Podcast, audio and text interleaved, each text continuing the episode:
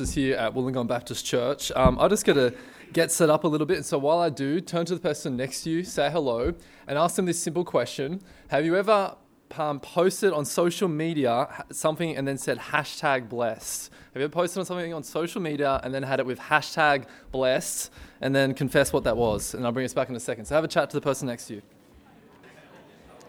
Alrighty. Well, hopefully there weren't too many posts that you had to confess of, but anyway, we'll crack into it in a second. So my name is Joel, like I said before. Uh, this term here at 6pm Church, we've been going through the book of Genesis. Specifically, we've been looking at um, chapters 1 to chapters 12, uh, and in a series called The Roots of Redemption. The reason why it's called The Roots of Redemption is because uh, this series is more like a thematic series where we look at the book of Genesis, but we also grab some themes and sort of see how they trace throughout the Bible. Now, the plan was for us to study Genesis 1 to Genesis 12, uh, but unfortunately, my man, the other pastor Mark, got the man flu this week. Um, and so, unfortunately, what that means is we will skip Genesis 12 and instead I'm going to preach tonight on Genesis chapter 27. So, if you're a bit confused, that's why. That's because Mark's sick. But he'll be here next week preaching to us from Genesis chapter 10 on a topic of nations. Uh, but like it's already been said a few times tonight, we're looking at Genesis 27 and the theme of blessing. So before I kick into it, I'm going to pray. And so if you're the praying type, please bow your heads with me. Father God, we want to thank you so much for your word. As we come to it right now, Lord, we pray that you teach us. Lord, we pray that you change us. Lord, we pray that you reveal to us your Son Jesus, and Lord, that we may respond to him in worship, and that we may seek to live for him and to be like him. And we pray all of this in Jesus' name. Amen. Uh, a quick thing, sorry, I forgot to mention as well, is on the slides there's a phone number. Uh, that's not a, to get some takeaway food, but instead, that's if you've got any questions about the sermon, please text them in and I'll answer them afterwards. So, hashtag blessed. It's one of the most popular hashtags on social media websites such as Facebook, Twitter, and Instagram. On Instagram alone, there's been 54 million hashtag blessed posts. If you don't know what social media is or hashtags, let me explain to you what it is. Hopefully, most of you here would know. But anyway, if you don't know what it is, social media is basically an electronic platform where people communicate to one another by sending photos, messages, um, or uh, videos. And if you don't know what a hashtag is, it's basically a label that you attach to your social media posts that describes what your post is about. So, for example, if we took a photo right now of me doing a selfie with you guys here at church, I might go hashtag Joel or hashtag WBC. You sort of get the point. Now, over the years, I think all of us have seen a few um, posts on social media with the hashtag bless. Maybe you've seen someone who got a, a new job and they're like, just got a new job, hashtag bless. Or someone's like, I just got hitched, hashtag bless. Or maybe I just ate a burrito, hashtag bless you know, there's, there's been quite a few over the years, and so much so that people have started to use the hashtag in a sarcastic and satirical way. Everyone, this is my son Eli. hey, pal. That's okay.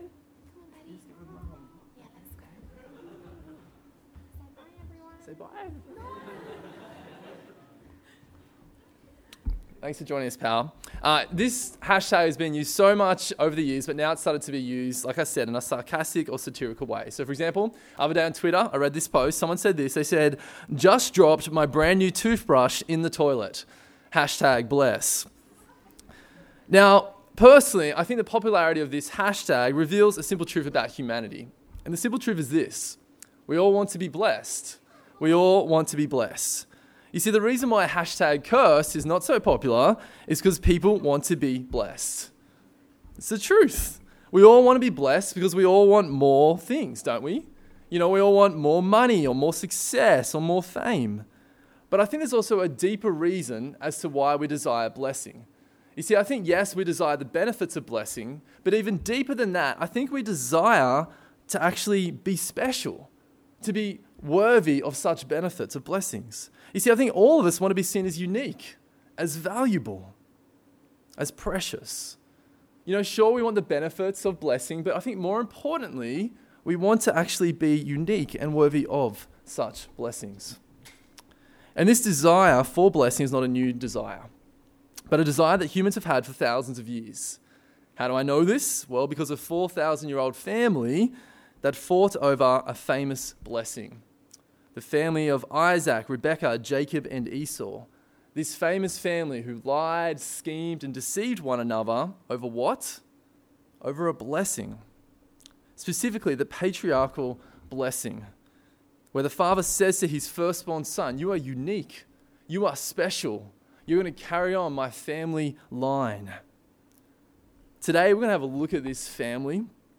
And even though we might not desire the patriarchal blessing, each of us does desire to be special. Each of us does desire to be hashtag blessed, if you want to put it in those ways. And so, for this reason, I think it's critical that we look at this family and we learn from this dysfunctional family who's split apart over blessing. And so, tonight we're going to look at Genesis chapter 27. It's a story about blessing, and specifically, we're going to look at three things from this story. We're going to see three truths about blessing. The first one's going to be the wrong way to get blessing. The second one is going to be the right way to get blessing. And the third one is going to be the right response to blessing. So, three truths the wrong way to get blessing, the right way, and the right response to blessing. So, have your Bible, keep it open at Genesis chapter 27. Um, now, before we do crack into that, though, it's important that I give us some context, especially because we've been in Genesis 1 to 11 for a while. So, what's been happening up to Genesis chapter 27? Well, in Genesis 1 to 11, humans choose to rebel against God. And as a result of that, there's been a downward spiral of evil and degradation. In Genesis 12, though, God came to one man. He came to Abraham. And he basically said to that one man, He said, Look, Abraham, I'm going to save the world through you. I'm going to bless the earth through you. I'm going to create a new society through you and your offspring. He basically promised to Abraham that from his line is going to become someone who will be the Messiah who'll bless all the peoples of the earth. But the thing is, is only one of Abraham's sons would carry on that line, that messianic seed, if you want to put it in those words. So, in Genesis chapter 17, what do we see? We see that Abraham tells that his second son, Isaac, that he has this special line, the messianic seed, instead of Ishmael, his uh, firstborn son. Now, what happens? Well, Isaac, he marries Rebekah, and then Rebekah gives birth to twins, Jacob and Esau. Jacob, whose name means deceiver, and Esau, Esau, whose name, get this, sounds like the word for hairy. You see, Esau grows up to be a hairy dude. He's a hunter, he's loved by his dad, while Jacob grows up to be a mummy's boy.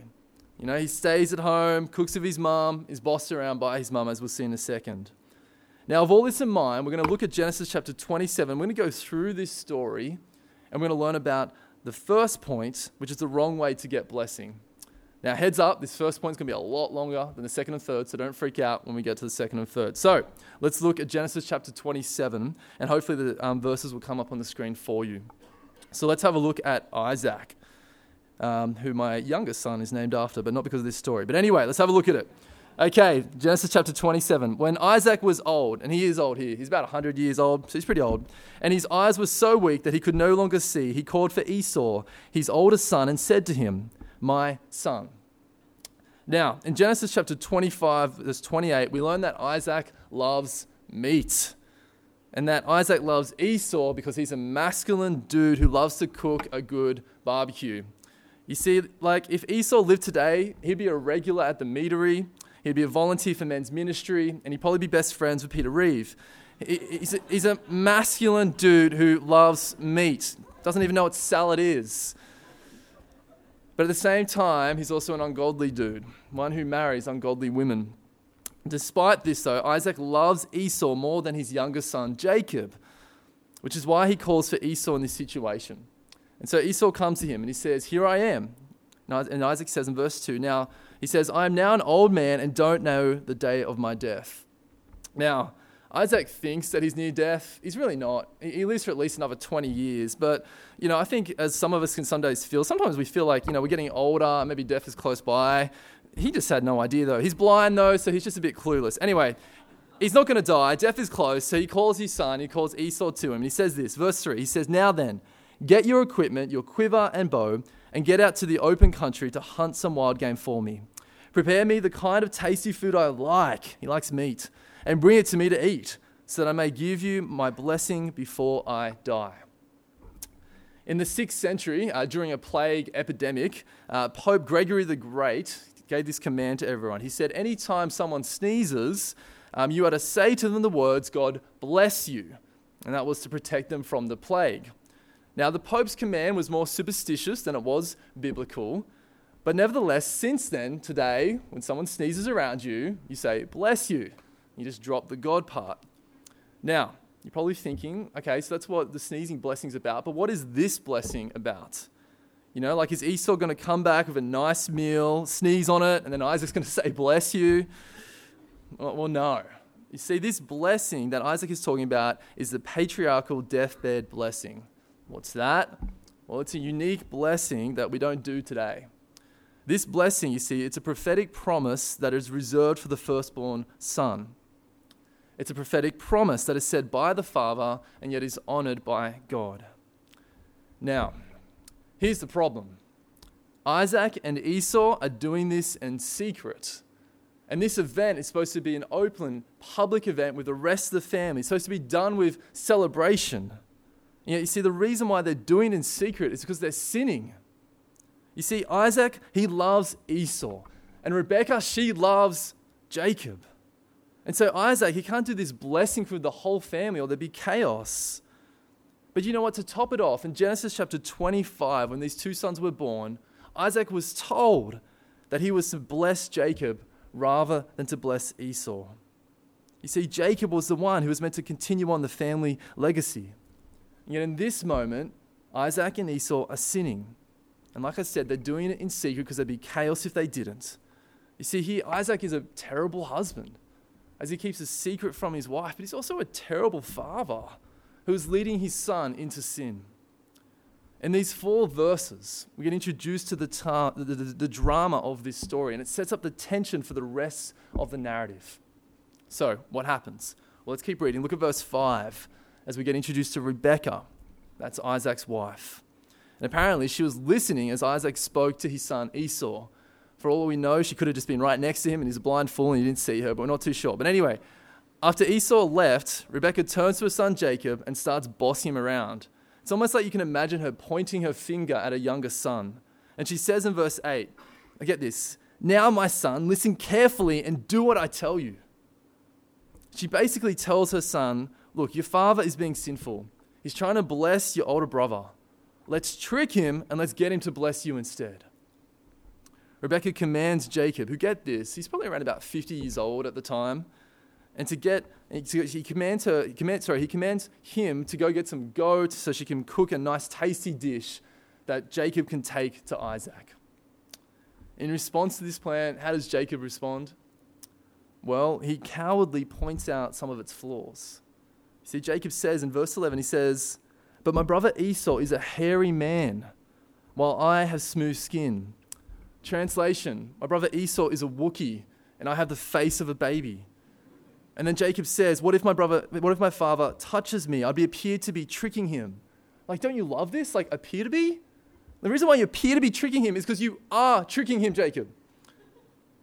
And then Jacob says, it, would, it, would, bring down a curse on myself rather than a blessing. Now, once again, translation if Esau found out, my older brother Esau, he would beat me up.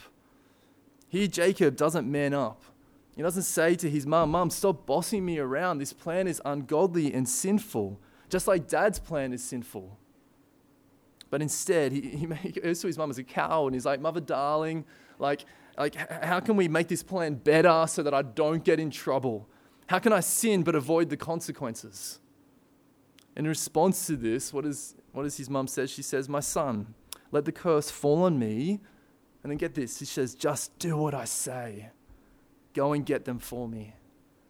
Like, can you see how bossy and domineering, controlling his mother is?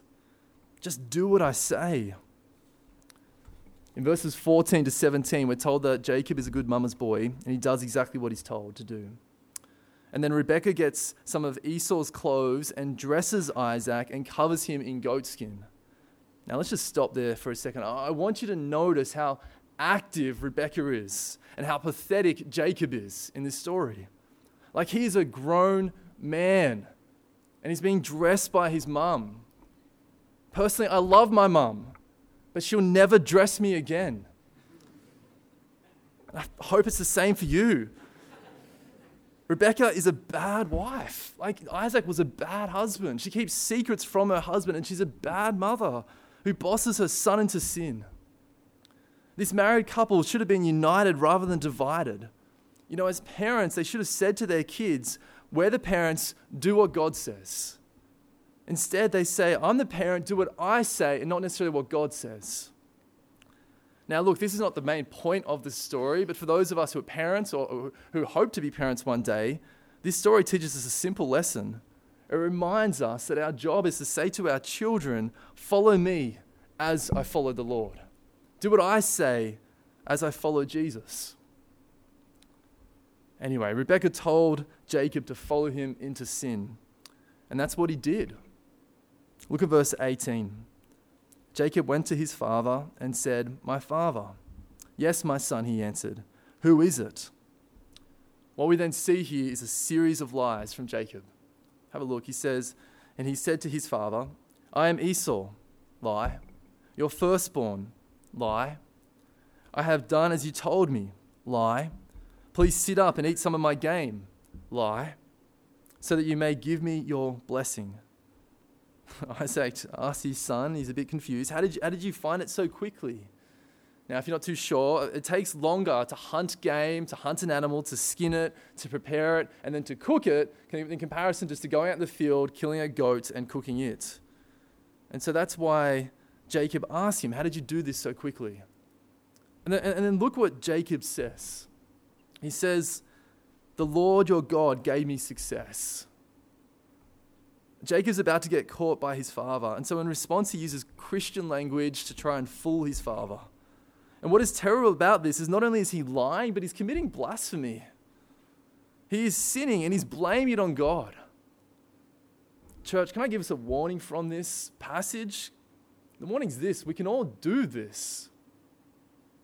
We can sin and then justify to, to people by saying things like, This is what the Lord wants. Oh, He's answered this prayer. Warning just because people use the right lingo doesn't mean that their hearts are in the right place or what they're doing is godly. Isaac is skeptical for good reason.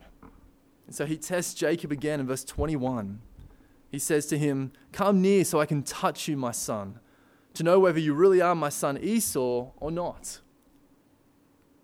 Little did Isaac know that Jacob had fought through his sin and how not, how not to get caught. I wonder how often we do that. Anyway, Jacob went close to his father Isaac, who touched him and said, the, the voice is the voice of Jacob, but the hands are the hands of Esau. He did not recognize him, for his hands were hairy like those of his brother Esau. So he proceeded to bless him. Are you really my son Esau? he asked. I am, he replied, lying to his dad. And he said, My son, bring me some of your games to eat so that I may give you my blessing. Jacob brought it to him and he ate it and he brought some wine and he drank. Isaac is still skeptical, and so he asks his son to kiss him so that he can smell him. And so we see in verse 27 so he went to him and kissed him. And when Isaac caught the smell of his clothes, he blessed him because he smelt like Esau. Here in this narrative, we see how Jacob lives up to his name of deceiver as he deceives his blind father to get the blessing that he desperately wanted. In verse 30, what do we see? Jacob leaves and Esau returns, and, and the, the tension in the narrative builds once again. Like, what's going to happen? Esau comes, he tells his father to sit up so that he can give him his dinner. And then Isaac says, Who are you? And then Esau says, I'm your son, your firstborn Esau, telling the truth. And at this point in the story, the penny drops for Isaac. Look at verse 33. Isaac trembles violently and says, Who was it then that hunted game and brought it to me? I ate it just before you came, and I blessed him, and indeed he will be blessed. When Esau heard his father's words, he burst out with a loud and bitter cry and said to his father, Bless me, me too, my father.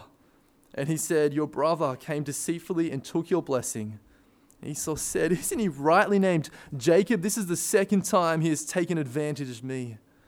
He took my birthright and now he's taken my blessing.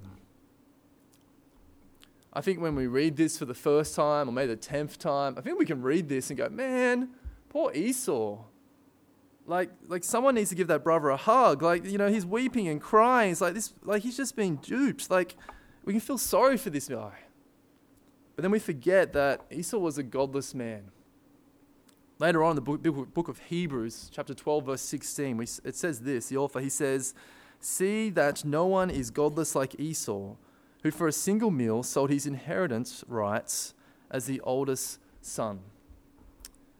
You see, even though Esau is crying out loud, even though he's weeping uncontrollably, he is just as sinful as the rest of his family. You see, Esau says that Jacob took his blessing. But in reality, in Genesis 25, we see that Esau sold his birthright and he sold it for soup. Like Jacob doesn't necessarily take it from him, and instead, like father, like son, Esau was hungry and he was willing to give up his birthright for soup. To be honest, what Esau did was unbelievable.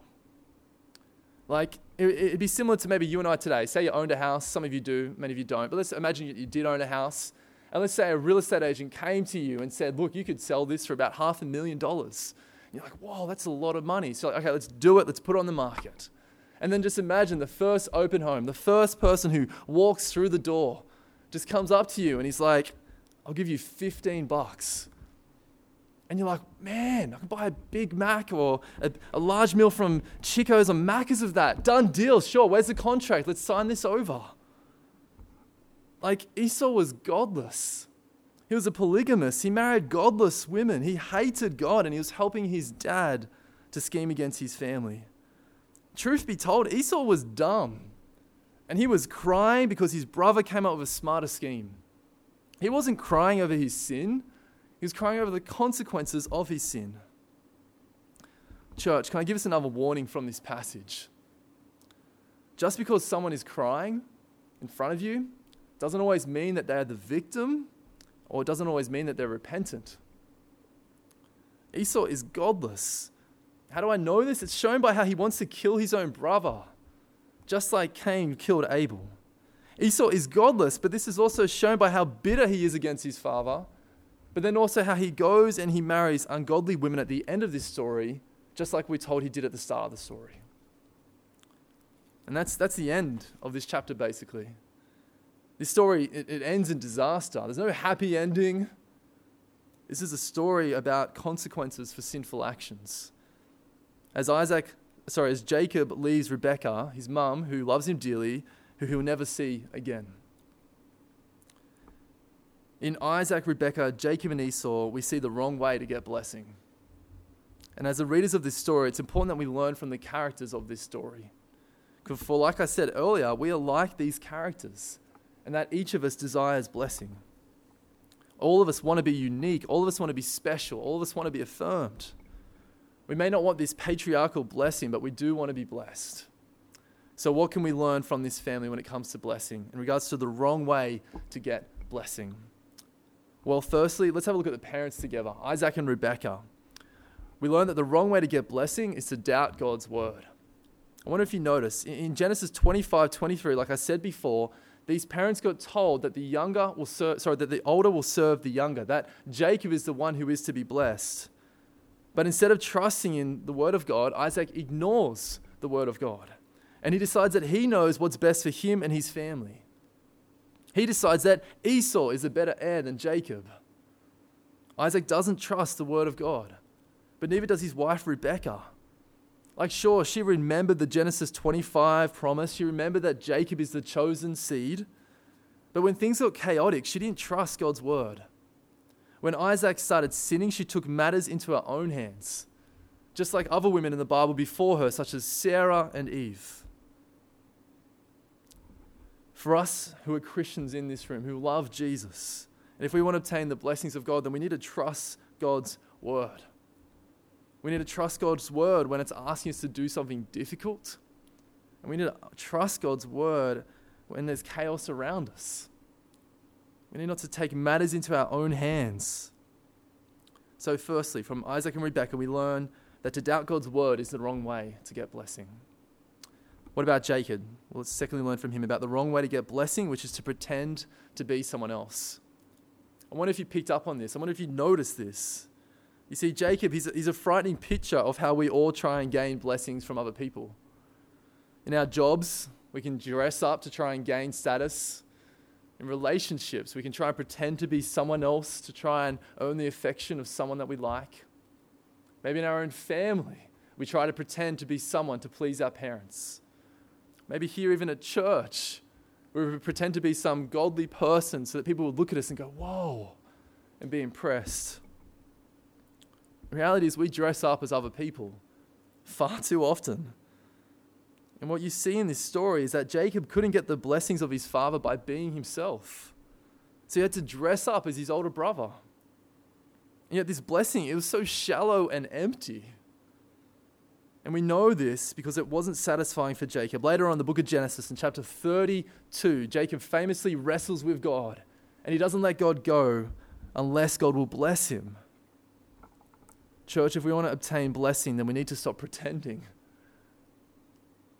From Jacob, we learned that pretending to be someone else is the wrong way to get blessing when it comes before God. Thirdly, Esau. Well, in terms of the wrong way to get blessing, it's not to value blessing. You know, Esau sold his birthright for some soup. And this demonstrated how little he valued the patriarchal blessing. I think to translate it for us, I think Esau had a I want it now sort of attitude. He didn't trust in the blessings to come, but instead he wanted the blessings now, and he was willing to give up on greater blessings that were to come. If we want the blessings of God, we need to learn from Esau and know that there's better to come than materialistic blessings such as some soup which is not that satisfying. So, in this story, we learn our first truth, the wrong way to get blessing. But let's now have a look how this story tells us the, the right way to get blessing. Truth number two. Like I said, these next two points will be a lot quicker. So, you know what I find really interesting about this story is that this family is a mess. Like it's completely a dysfunctional family. Like the husband and wife are scheming against one another, the sons are trying to trick one another, and then kill one another. And it's important we recognize this. Now, why? Well, because all of us have a tendency to think that God blesses those who are obedient and that God curses those who are disobedient. And there's good reason why to think this, because the Bible is full of stories where God says He'll bless those who, who follow Him and are faithful, and He'll curse those who are unfaithful. And there is some truth to this story, but I mean, there's some truth to that statement, but in this story, we learn that it's a bit more complicated than that. Because what we see in this story is that God blesses the disobedient, that God blesses the undeserved Jacob, the deceiver, the liar. You see, what we learn from this story is that God is a God of grace as well of justice. You see, the point of this story is not so much how do we gain blessing, but instead, this story is about how God graciously gives it to those who don't deserve it. This story is about how God brings his scandalous grace to ungrateful and undeserving people. In this story, Esau and Jacob are wicked and they're undeserving of God's grace. And yet God graciously chooses to bless Jacob, who he called Jacob, who says is the firstborn son. Now, now maybe you're wondering, how do we receive blessings similar to Jacob that God gave to him? How do we accept God's grace? Well, what Jacob said in here was wrong. He said, I am the firstborn. The truth is, Jesus Christ is the ultimate firstborn of all creation. He's the firstborn of the dead, the begotten one of the Father. And what this means is that Jesus has always been the firstborn and has always enjoyed the firstborn blessings for eternity. I still remember the day that my oldest Elijah was born, the run that came up on the stage before at Wollongong Hospital. I remember looking into his eyes, and they were black as anything. And I remember just looking into him and saying, I love you, little man. I love you, little man. The love that my son had, though, from me, though, was only a taste, a smidgen of what Jesus had in terms of his love of his Father. And you know what? Jesus, he gives that up when he comes to this earth. He gives up his firstborn blessing to go to the cross so he'd be a curse for us.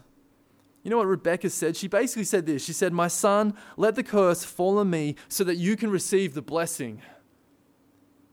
Jesus is the one that ultimately fulfills such words.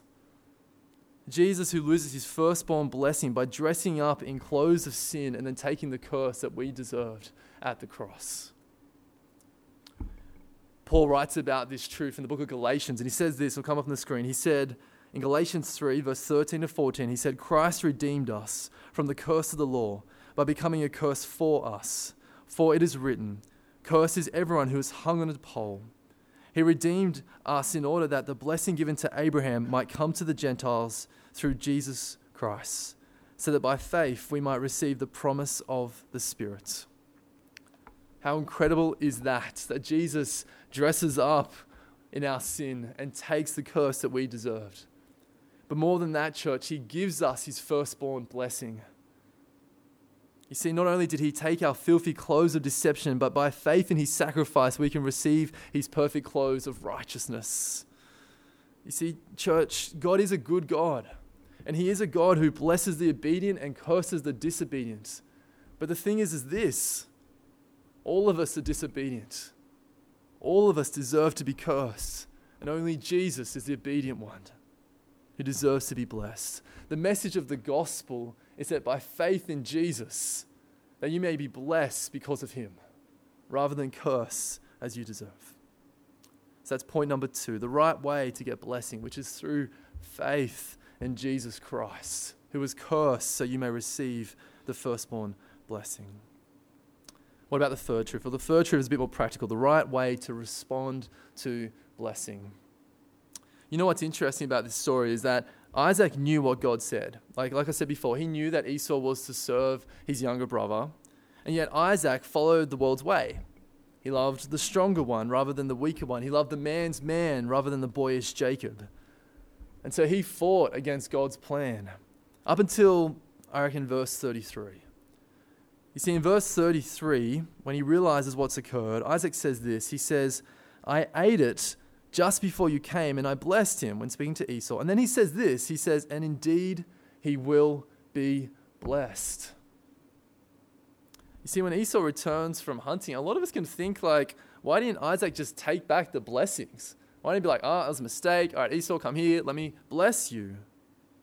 Well, I think the reason for that is this, is what we see here is that Isaac responds rightly to God's blessing. He realized what's occurred, and he responds with faith. Instead of cursing God, instead of being mad at Rebecca or Jacob for how they treated him, he has faith in God's blessing. How do I know this? Once again, the book of Hebrews helps us understand the Old Testament. Hebrews 11, verse 20, it says this It says, By faith, Isaac blessed Jacob and Esau in regard to their future. In contrast, how does Esau respond to God's blessing? He responds with hatred, with envy, and malice. Instead of trusting God and having faith in his promises and plan, Esau plots to kill his brother and marries more ungodly women to grieve his parents. So, how does this apply to us? Well, I think you can look at Esau and you can look at Isaac and you see how they respond to God's blessing. And then we can look at us and how do we respond to God's blessing in this life. Maybe not so much the blessing of salvation, but maybe other blessings that God gives us. I don't know about you, but every day I can come across people who I think maybe God has blessed more than He's blessed me. I come across people who are smarter than me, richer than me, more gifted than me, more capable than me, more likable, better looking than me. And I don't know about you, but when you come across those people, you have a choice. You have a choice to be bitter like Esau, or you have a, tro- a choice to have faith in God like Isaac and to be thankful for how He's blessed you. You see, we have a choice to be thankful for the ultimate blessings that God has given us through Jesus Christ. Church, it's imperative that we tune into and understand the firstborn blessings that we receive through Jesus. In the book of Ephesians, Paul says this in Ephesians 1, verse 3. He says, Praise be to the God and Father of our Lord Jesus Christ, who has blessed us in the heavenly realms with every spiritual blessing in Christ. Because when we, when we come to understand how blessed we are through Jesus, then our hearts will be full. And we, and we want to bless other people rather than be envious of what they have. When we understand that the blessings we have in Jesus and how one day we'll live for eternity with Him and how there is better to come, so much better to come than any blessings here on earth. Then when we go through suffering, when we have debt, or when death comes our way, we can trust in God, we can have faith in Him rather than be bitter or angry towards him. Because he is a good God who has blessed us through his Son. Today we've looked at Genesis chapter 27 and this chaotic family. And from this family, we've learned the wrong way to get blessing, we've seen the right way to get blessing, and the right response to blessing and how God blesses others. As we leave here today, though, or tonight, what I don't want you to focus on is so much how do you get blessing, but how God gives his blessing to us through faith in his Son. I want you to remember Jesus, who let the curse of sin fall on him so we may experience the blessing of God, so we may be unique, so we may be special, because when God looks at us, he sees his Son, Jesus. May I pray to close? Father God, we are thankful for your Son. Lord, the reality is all of us are sinful, like this chaotic family. All of us, Father, scheme and lie and deceive. All of us have, uh, have got hatred and bitterness. Yet the reality is, Lord, despite that, you still show scandalous grace to us and mercy to us through your Son. Lord, we thank you so much that we can be blessed through the obedient Jesus. Lord, I pray you help us to have faith in him. And Lord, I pray you help us to tune into the understanding of how we are blessed through him. So, Lord, we may not crave the blessings of this world, but instead we may look to the blessings that are to come. We thank you so much for the blessing it is to be your son or to be your daughter. And Lord, I just pray you help us understand what that means. And I pray all of this in Jesus' name. Amen.